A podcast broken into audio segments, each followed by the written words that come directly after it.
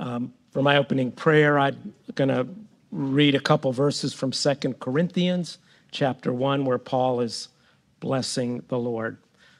Um, I think this is not one of those difficult scriptures to understand that Peter talked about. Let us pray. Blessed be the God and Father of our Lord Jesus Christ, the Father of mercies and the God of all comfort, who comforts us in all our affliction so that we may be able to comfort those who are in any affliction with the comfort with which we ourselves are comforted by God. May it be so, Lord. Amen.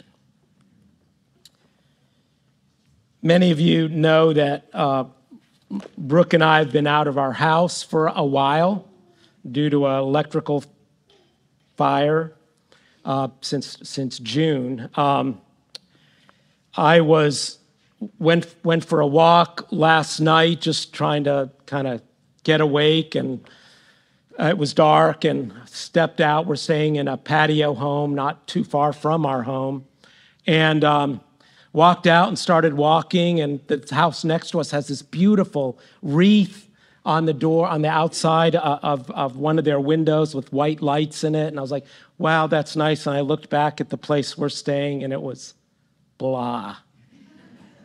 You know, there was there was no, nothing, um, n- nor nor at our house. We're out. We're out of our home. There's some other folks in our church that are also out of their home, and the inside of their house is more of a wreck than than ours is.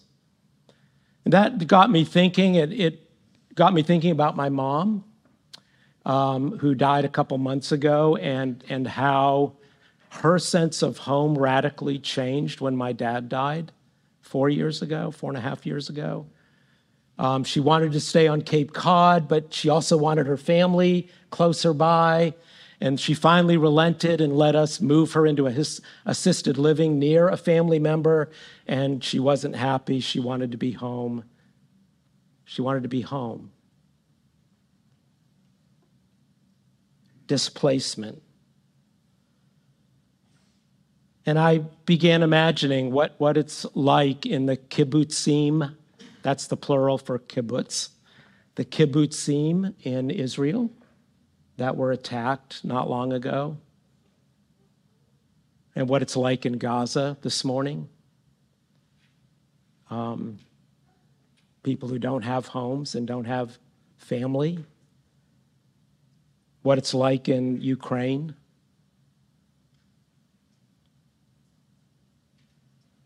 Those scenes are not unlike what Isaiah is prophesying into um, long before devastated cities. And how many today, um, beyond those scenes, you know, we pray for Dwell Mobile, who resettles refugees. I talk regularly with a young priest who resettles refugees in Pittsburgh, Pennsylvania. A few weeks ago, we had, I'm pointing here because he was sitting right over there, we had Father Michael Jarrett from Trinity on the Border, who works in resettling refugees there on the Texas border. How, how many in our world just literally are displaced from home in this season? Most of us here are not displaced from your dwelling places or exiled or refugees. We're not living through a war on our ground. We're not trying to make a new life in a new country. We're not worrying about gangs terrorizing the neighborhood like in Monui, Haiti. But maybe you experience bullying at school. Maybe your home doesn't feel like a safe place. Maybe you're experiencing the kind of loss that makes you feel. I heard this in an interview just this week um, the kind of loss that makes you feel like an exile from normal life.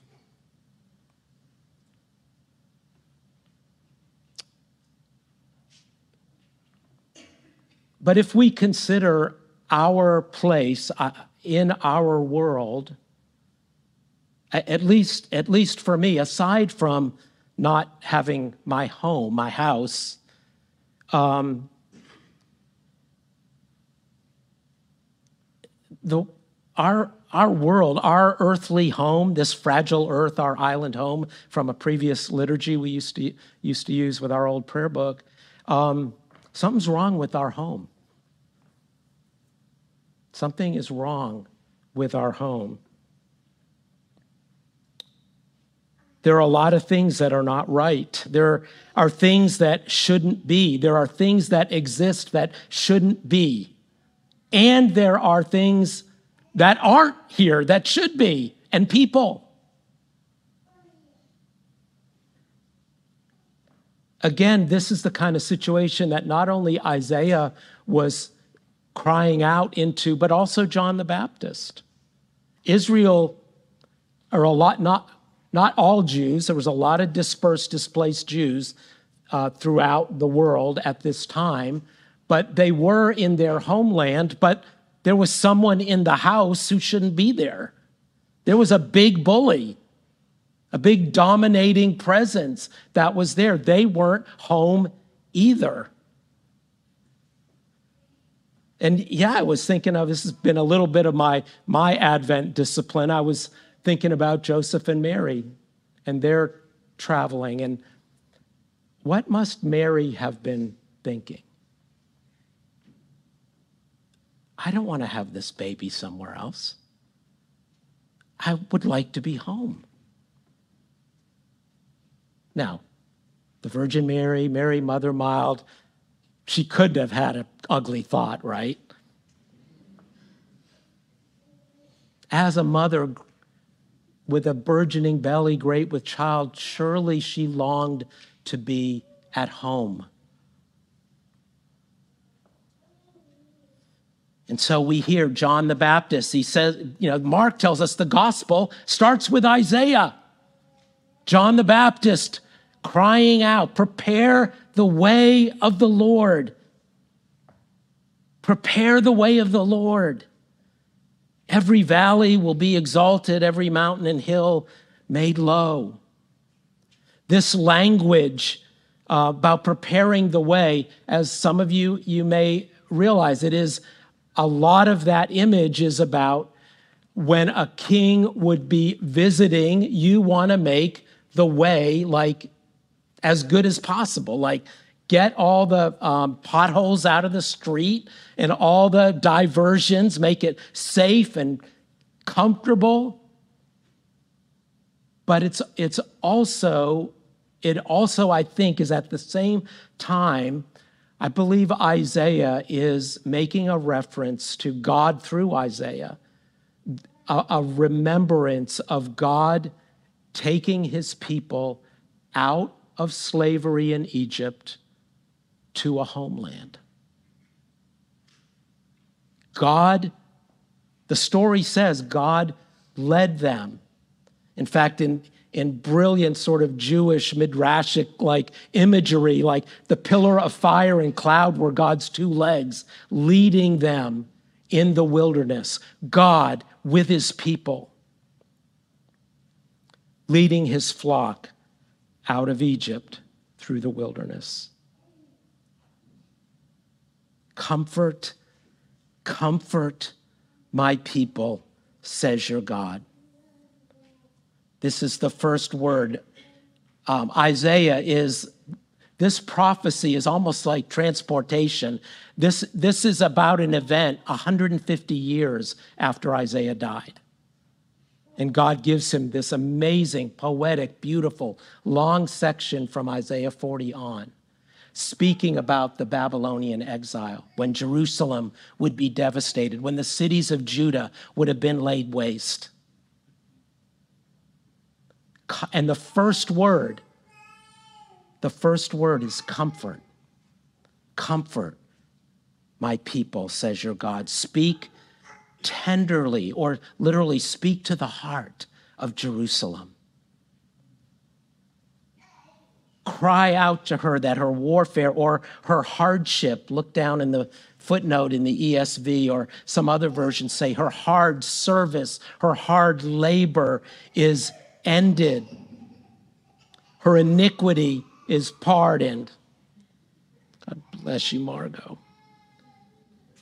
That she has received from the Lord's hand double. Her hardship is ended, her iniquity is pardoned.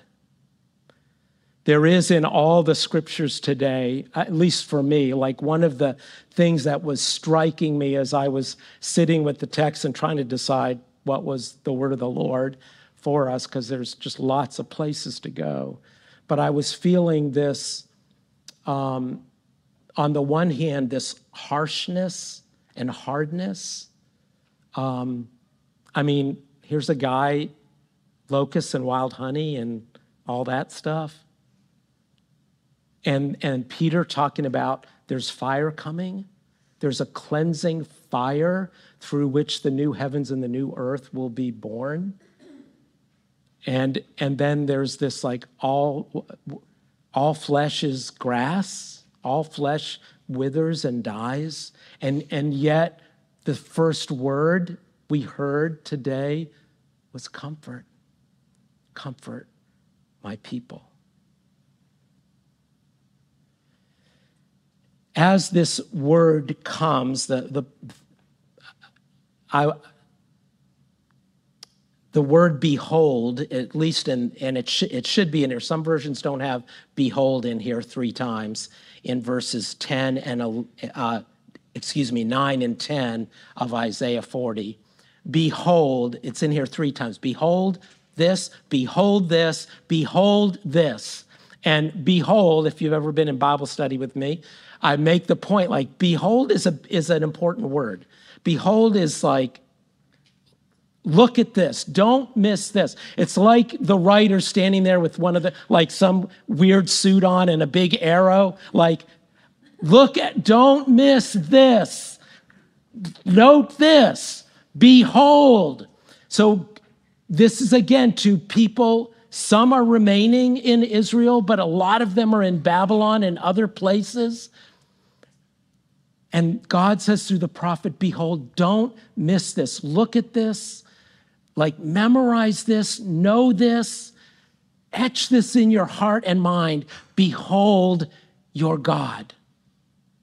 Behold, your God comes with might. Behold, his reward is with him, his recompense before him. Don't miss this whatever our circumstance, homeless, not feeling like home is right, longing for the world to be healed, God is coming. God is coming with might to judge the living and the dead, to make everything right and everything new. This is what Isaiah is declaring. This is what John the Baptist is alluding to. The Lord is coming, prepare the way. God is coming. And you know what? It has nothing to do with you. God is coming. This is good news. Behold it. Don't miss it. God is coming with might. And while it doesn't say behold, I'm, I'm hearing it as a continuation. And he will tend his flock like a shepherd. He will gather his lambs in his arms. He will carry them in his bosom and gently lead those who are with young. Behold. John the Baptist, or I like to sometimes call him JB, at least in my notes, JB would also say in John's gospel, Behold the Lamb of God who takes away the sin of the world, who takes away actually the underlying problem why everything is a mess. And maybe not for all the collateral damage we feel and people around the world in Ukraine and Gaza and Israel. You know, it's like, I did nothing to cause this. And that's a part of being in our world as we experience collateral damage. Behold the Lamb of God who takes away the sin problem of the world, who said, I am the good shepherd. I'm the good shepherd who gathers my flock and lays my life down for them. In this season of Advent, if uh, there, I have two takeaways to commend on, from, these, from this scripture.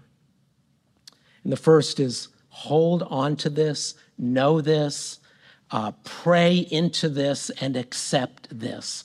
God is coming for you and for us. He sees, he knows, he cares, he loves, and he has the power to do something about it. And he is coming. He's coming in power and might to rescue and restore and to deal with evil. And he's coming in tenderness and gentleness with all comfort and consolation and encouragement. So stop all the ways we're trying to save ourselves and bring relief and bring a sense of home. And it's different for all of us, but that's part of our sin problem. Trust in God who is coming. We cannot and will not save ourselves. I love this how, how the text says, Behold, um, his arm rules for him. He comes with might and his arm rules for him. So the first time this idea of arm is about strength and might and what God's going to do to rid the world of evil and, and restore and rescue his people. And then the next time it is, he will tend his flock like a shepherd and gather the lambs in his arms. The hardness and harshness and the gentleness and the comfort. He will gather his, the lambs in his arms and carry them in his bosom. That language is the language of holding close. It's the, it's, the, it's the language of being held safe and secure. However trembling you might feel, however much trembling you might be feeling. It's the idea of a lamb or a sheep that was sought for and rescued and held. In, in other words, I think what God is saying, I want to be your home while I carry you home. I will be your home while I carry you home and make this world a new heavens and new earth that will be our home in which righteousness dwells forever. All our frailty, all our failures, all our pain, I love how in this passage is framed by comfort, comfort. He will tenderly hold and carry those he loves. Secondly, so the first one is hold this, accept this, pray into this. And the second is a reflection on that very first. Some of you remember, I've, so I've started one of my Advent disciplines, which is listening to the Messiah. That's one of my, that's kind of my biggest Advent discipline, listening to Handel's Messiah, especially the first part. And the very first words in Handel's Messiah, this amazing, ingenious um, putting together of the scriptures throughout the whole Bible about Jesus, the very first words, some of you know comfort ye, comfort ye. And the guy's just singing it over and over comfort ye, comfort ye, my people, comfort, comfort ye my people. Speak ye comfortably to Jerusalem. What I just realized in the last couple of days is that actually doesn't mean Church of the Apostles receive God's comfort. It's actually an imperative, it's a plural imperative. In other words, it's, to, it's not to Isaiah. It- God's not saying, Isaiah, you comfort my people. It's a, it's a plural. In other words, it'd be like, y'all comfort somebody.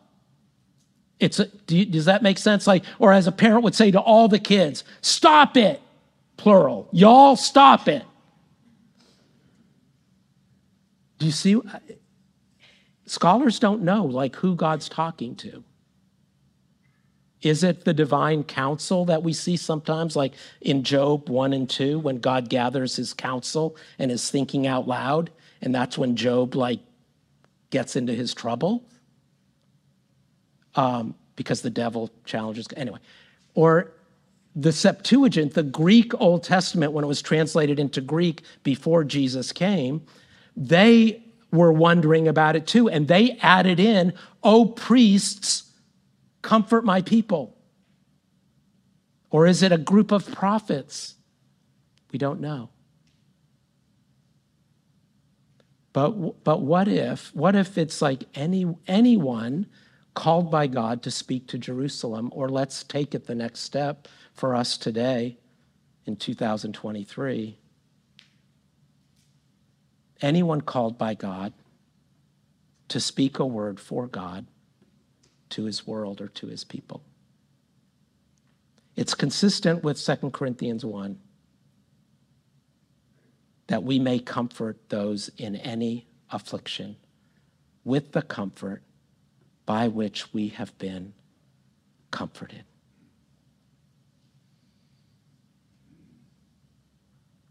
I pray that increasingly I would know God as my home in these days and all days.